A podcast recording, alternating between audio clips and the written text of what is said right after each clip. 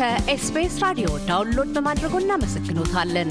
ሙሉ ፕሮግራሙን እንዴት ማድመጥ እንደሚችሉ ለመረዳት SBS dot com dot au slash Amharic ይጎብኙ። ፕሮፌሰር መስፍን አራያ የኢትዮጵያ አገራዊ ምክክር ኮሚሽን ኮሚሽነር ናቸው። ኮሚሽኑ ተቋማዊ አካልን ከተላበሰ ከአንድ ዓመት በላይ ያስቆጥሯል። የቃለ ምልልስ መነሻችንን ያደረግነው የኢትዮጵያ አገራዊ ምክክር ኮሚሽን ከምስረታው አንስቶ እስካሁን ባሉት ጊዜያት በአብነትነት የሚነቀሱ ምን ተግባራትን ከውኗል ስንል ነው። ፕሮፌሰር መስፍን እንዲህ ያስረዳሉ። ኮሚሽኑ ከተቋቋመ አሁን አንድ አመት ከሁለት ወር አለፈው። በዚህ ጊዜ ውስጥ በጣም ብዙ ስራዎችን ሰርተዋል።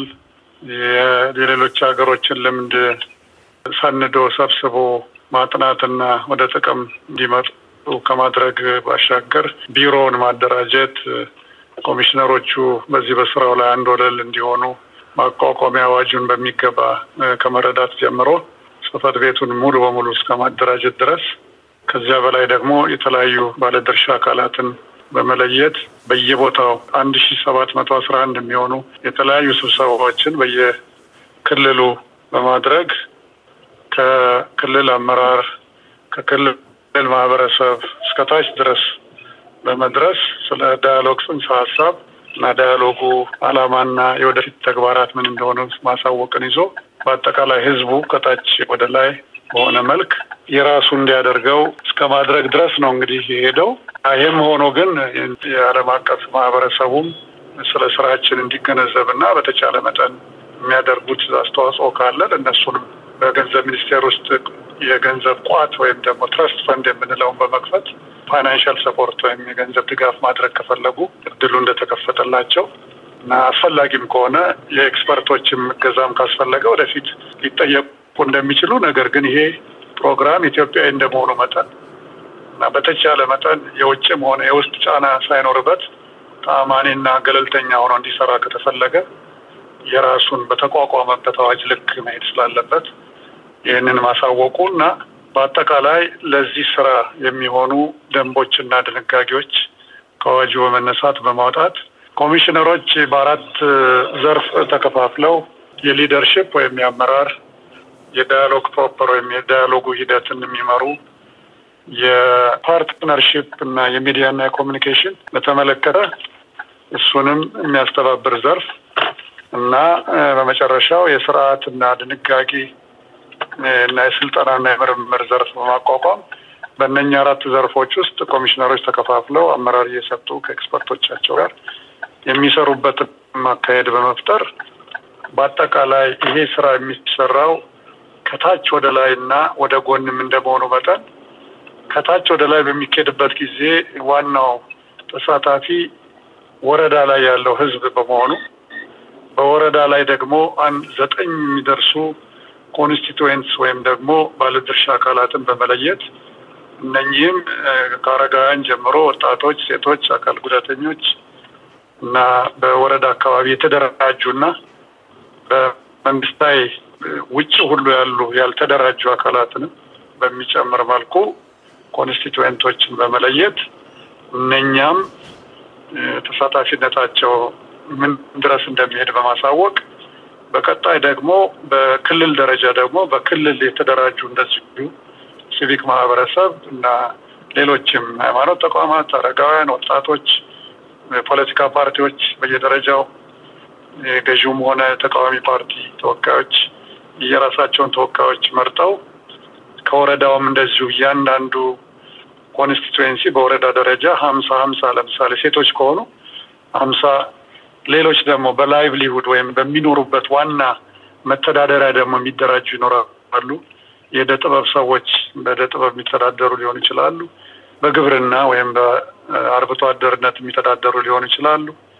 በወጣትነት ወይም በአረጋዊነት ውስጥ ያሉ ሊሆኑ ይችላሉ። ብቻ በአጠቃላይ ለሴቶች ሀምሳ ሌሎቹም እንደዚህ ይሆንና ሌሎቹ ውስጥ ካሉት ስምንት ኮንስቲቱዌንሲዎች ደግሞ ውስጥ እንደገና ከዛ ላይ እንደገና የሴቶች ቁጥር ከሀያ በመቶ በታች መሆን እንደሌለበት በመደንገግ የሴቶች ተሳትፎ በራሳቸውም በሚኖሩበትም የስራ ዘርፍ ወይም በሚገኙበትም የላይቭሊሁድ እንደዚሁ እንዲወክሉ በማድረግ እንግዲህ መሰረታዊ የሆነ የወረዳ ተሳትፎ በጣም ጠንካራ እንዲሆን በማድረግ እንግዲህ እነኚህ ከታች የሚሄዱ እና የሚሰበሰቡ ተሳታፊዎች አላማቸው ምንድን ነው?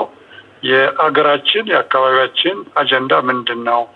በተለይ ለሀገራችን በአሁኑ ሰዓት እንዳንግባባና ወደፊት እንዳንሄድ ያደረጉት የትልቅ ሀገር አጀንዳዎች ምን ይመስላሉ? ይሄ አጀንዳ የናሽናል ሬሌቫንስ አጀንዳ የምንለው ነው። በዚያ ደረጃ ያሉትን ከነሱ እንዲሰበሰብ ይደረጋል። በጎንዮሽ እንዳልኩት በክልል ደረጃ በፌዴራል ደረጃም ጭምር በዛ ደረጃ የተደራጁም የህብረተሰብ ክፍሎች ተወካዮቻቸውን እንዲመርጡ ይደረጋል እና በተወካያቸው አማካይነት አጀንዳዎች ይሰበሰባሉ። አጀንዳዎቹ አንድ ሺህም ሊሆኑ ይችላሉ፣ ከዛም በላይም ከዛ በታች ሊሆኑ ይችላሉ። ከዛ የተሰበሰቡት አጀንዳዎች ወደ ኮሚሽኑ ምክር ቤት ይመጡና ፊልተር ይደረጋሉ። ከዛ በተመረጡ አጀንዳዎች ላይ ሀገራዊ ምክክር ይካሄዳል። በዚህ ሀገራዊ ምክክር ሂደት ውስጥ ሁሉም ኢትዮጵያዊ እንዲሳተፍ ይደረጋል በተወካዮቻቸው አማካኝነት።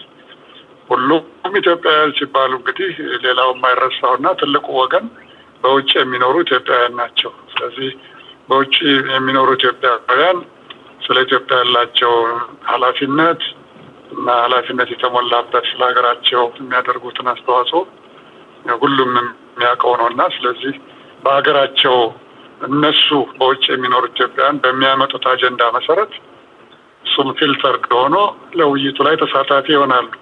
እንግዲህ አንድ መቶ ሀያ ሚሊዮን የኢትዮጵያ ሕዝብ የኢትዮጵያ ሕዝብ አንድ መቶ ሀያ ሚሊዮን ሲሆን ደግሞ ከሰማንያ በላይ ብሔረሰቦች አሉ። ስለዚህ በእኛ አካሄድ መሰረት ማንኛውም የህብረተሰብ ክፍል ህዝብም ሆነ ብሔረሰብም ሆነ ብሔር ወይም ደግሞ በመተዳደሪያው ተብሎ መገፋት የሌለበት ይሄ አካታችነትና አሳታፊነት ዋናው የዚህ የዳያሎግ ሂደት መርህ ስለሆነ እዚያም ላይ በከፍተኛ ጥንቃቄ በማድረግ ሁሉም ህብረተሰባችን ክፍል ሊሳተፍ ይደረጋል እና በዚህ ሂደት ውስጥ ቀደም ብዬ በውጭ የሚኖሩ ኢትዮጵያውያን መጀመሪያ ትውልድ መሆኑ ሁለተኛ ትውልድ በተቻለ መጠን ስለዚህ ሂደት እንዲያውቁ እና ተዘጋጅተው እንዲጠብቁ ለማድረግ በቅርቡ በዚህ በዙም ወይም ደግሞ virtual የርቀት ግንኙነት ለማድረግ የተዘጋጀን ነው። አሁን እንዳነሱት ወደ 1711 ስብሰባዎችን አከናውናቸዋል በተለያዩ ክልሎች ውስጥ እንደዚሁም ባለድርሻ አካላትን ዓለም አቀፍ ማህበረሰብ አባላትን ግንዛቤ ለማስጨበጥ ጥራችኋል። ከነሱ ጋር ሁሉ ውይይቶችን አካሂዳችኋል። እነኚህ ሁሉ አብይ ተግባራት እንደዚሁ ውጣ ውረድ ይኖራቸዋል። ሁሉም አልጋ ባልጋ አይሆንም እና ዋነኛው በተግዳሮትነት ደረጃስ ምን መሰናክሎች ገጥመዋችሁ ነበር? እንደምን ተወጣችኋቸው ወይም እየተወጣችኋቸው ይገኛሉ? እንግዲህ ተግዳሮቶቹ ሀገራችን በጣም ብዙ ናቸው። ያው ዋናውና ትልቁ ተግዳሮት ሰላም ነው። ሰላም መኖር አለበት። ስለዚህ በሰላም መደፍረሱ ምክንያት አንዳንድ ያልደረስናቸው አካባቢዎች አሉ። ለምሳሌ ምዕራብ ኢትዮጵያ ውስጥ የተወሰኑ ሰባት የሚሆኑ ዞኖችን መድረስ አልቻልንም እስካሁን እና ትግራይም ሁኔታ ያው ሁላችንም የምናውቀው ነው። ስለዚህ እዛ በጭራሽ መድረስ አልቻልንም። ይሄ አንዱና ትልቁ እና ዋናው ተግዳሮት ነው። ሌላው ደግሞ በየአካባቢው በየጊዜው የሚፈጠሩ እና የሚከሰቱ ሁነቶች አንዳንድ ጊዜ ስብሰባዎቻችን ሊያስተጓጉሉ ይችላሉ። ተደራሽነታችን ሊገድቡት ይችላሉ። እኛ እንግዲህ እንደምታውቀው አቶ ካሳሁን አስበን የነበረው መጀመሪያ ስንጀምረው ከባድነቱን ተገንዝበን የገባንበት ግን ይህን ያህል ውስብስብና ከባድ ነው ብዬ ቢያንስ እኔ አልገመትኩም።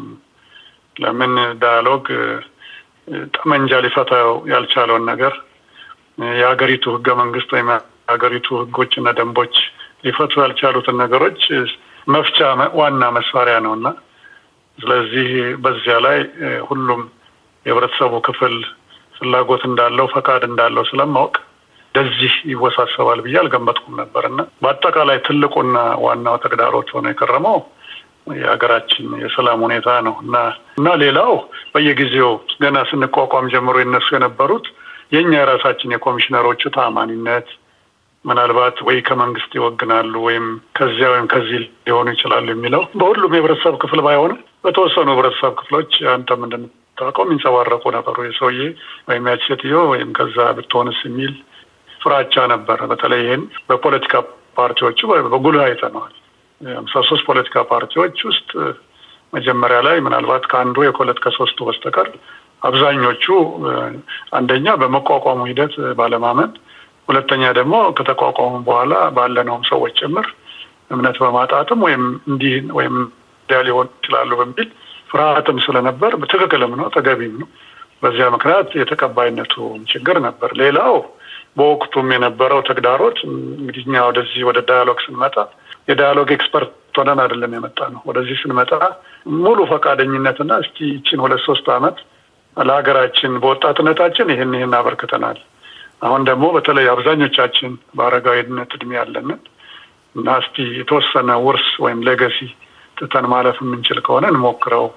ወጣቶቹ ደግሞ እስትኛ ደግሞ ታሪክ የምንሰራ ከሆነ እንግባበት በሚል ነው የገቡትና ይህን ይህን በምናይበት ጊዜ እነኚህ ብዙ ትንንሽ የሚመስሉ ትልልቅ የሚመስሉት ተዳምረው ተግዳሮቱ ወይም ቻሌንጁ በጣም ከፍተኛ ነበር። ግን በሂደት እኛም እየታወቅን ስንሄድ ስራችንን አካታችነታችንን እያሰፋን ስንሄድ ለምሳሌ የሴቶች ማህበራት ጥምረትም ሆነ አካላት እንዲሳተፉ ማድረግ ሲቪክ ማህበራት ለምሳሌ ከኛ ጋር እንዲሰሩ ነው ያደረግነው። ፖለቲካ ፓርቲዎች ከመጀመሪያው ቀን ጀምሮ አብረው እንዲሰሩ ነው ሁኔታዎችን ያመቻቸ ነው እና በዛ በዛ ሂደት ብዙዎቹን የመታመን እኛን በተናጠል የመታመኑን ችግር ደረጃ በደረጃ እየቀነስ ነው ነው የመጣ ነው። ስለዚህ አሁን የፖለቲካ ፓርቲዎች ጋር በጋራ እንሰራለን። በእርግጥ አስር እና ከዛ በላይ የሚሆኑ የፖለቲካ ፓርቲዎች አሁንም ቢሆን በራሳቸው ምክንያት በቀጥታ ከኛ ጋር ለመስራት ፈቃደኛ ባይሆኑም አሁንም ጥረታችን ይቀጥላል። የሰላሙ ሁኔታ እንዳየው ነው እንግዲህ የትግራይ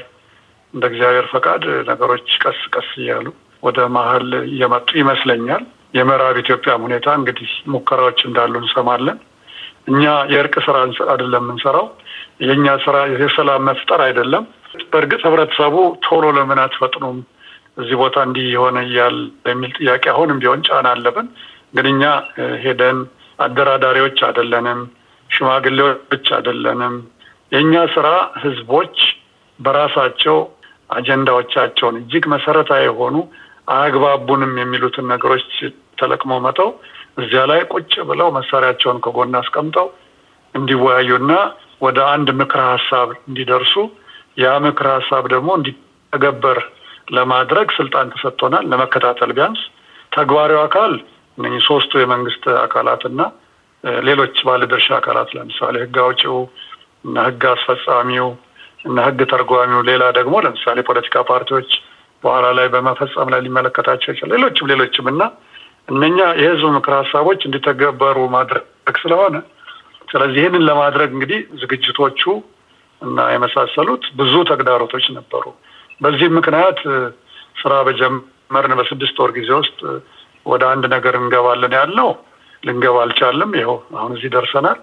ዋናውና ትልቁ ነገር አንድ ክልል ብቻ ይዘን ወይም አራት አምስት ክልል ይዘን አይደለም ምክክር የምናካሄደው። የኢትዮጵያ ጉዳይ እስከሆነ ድረስ ትግራይ ሙሉ በሙሉ ያገባዋል፣ ኦሮሚያ ሙሉ በሙሉ ያገባዋል፣ ወይም ቤንሻንጉል ወይም ጋምቤላ፣ ሌሎችም ሙሉ በሙሉ ስለሚያገባቸው ሁሉንም onboard ወይም ሁሉንም ወደ መወያያ መድረኩ ለማምጣት ያለው ሂደት ቀላል አልነበረም። በዚያ ምክንያት ነገሮች ቀስ እያሉ ተጓተዋል። ቢጓተቱም ዋናው የኛ ዓላማ መሰረት መጣል ነው።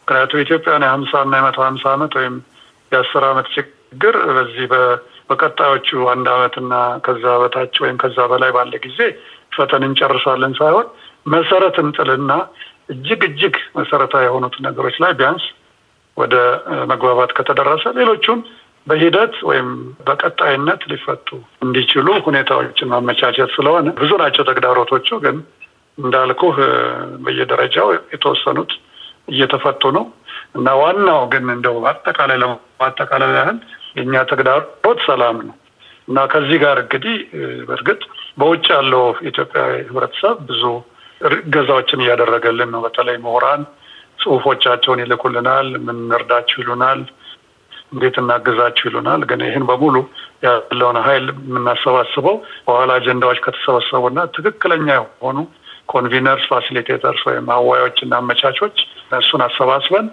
ትክክለኛ የሆኑ የሙያ ተቋማትን እነሱንም በሚገባ አደራጅተን ዝም ብሎ ውይይት ብቻ ሳይሆን በጥናት የተደገፈ እና በማስረጃ የተደገፈ ውይይት እንዲሆን እና ዘላቂ የሆነ ውይይት እንዲሆን ማስቻሉ ላይ እንግዲህ ትብብሮች ያስፈልጉናል እና አሁንም እዛ ላይ እየሰራን ያለ ነው። ሌላውና ትልቁ ያው የሚዲያ ነው። ሚዲያ ከመጀመሪያው ጀምሮ እንጌጅ ለማድረግ ወይም ለማሳተፍ ሞክረናል።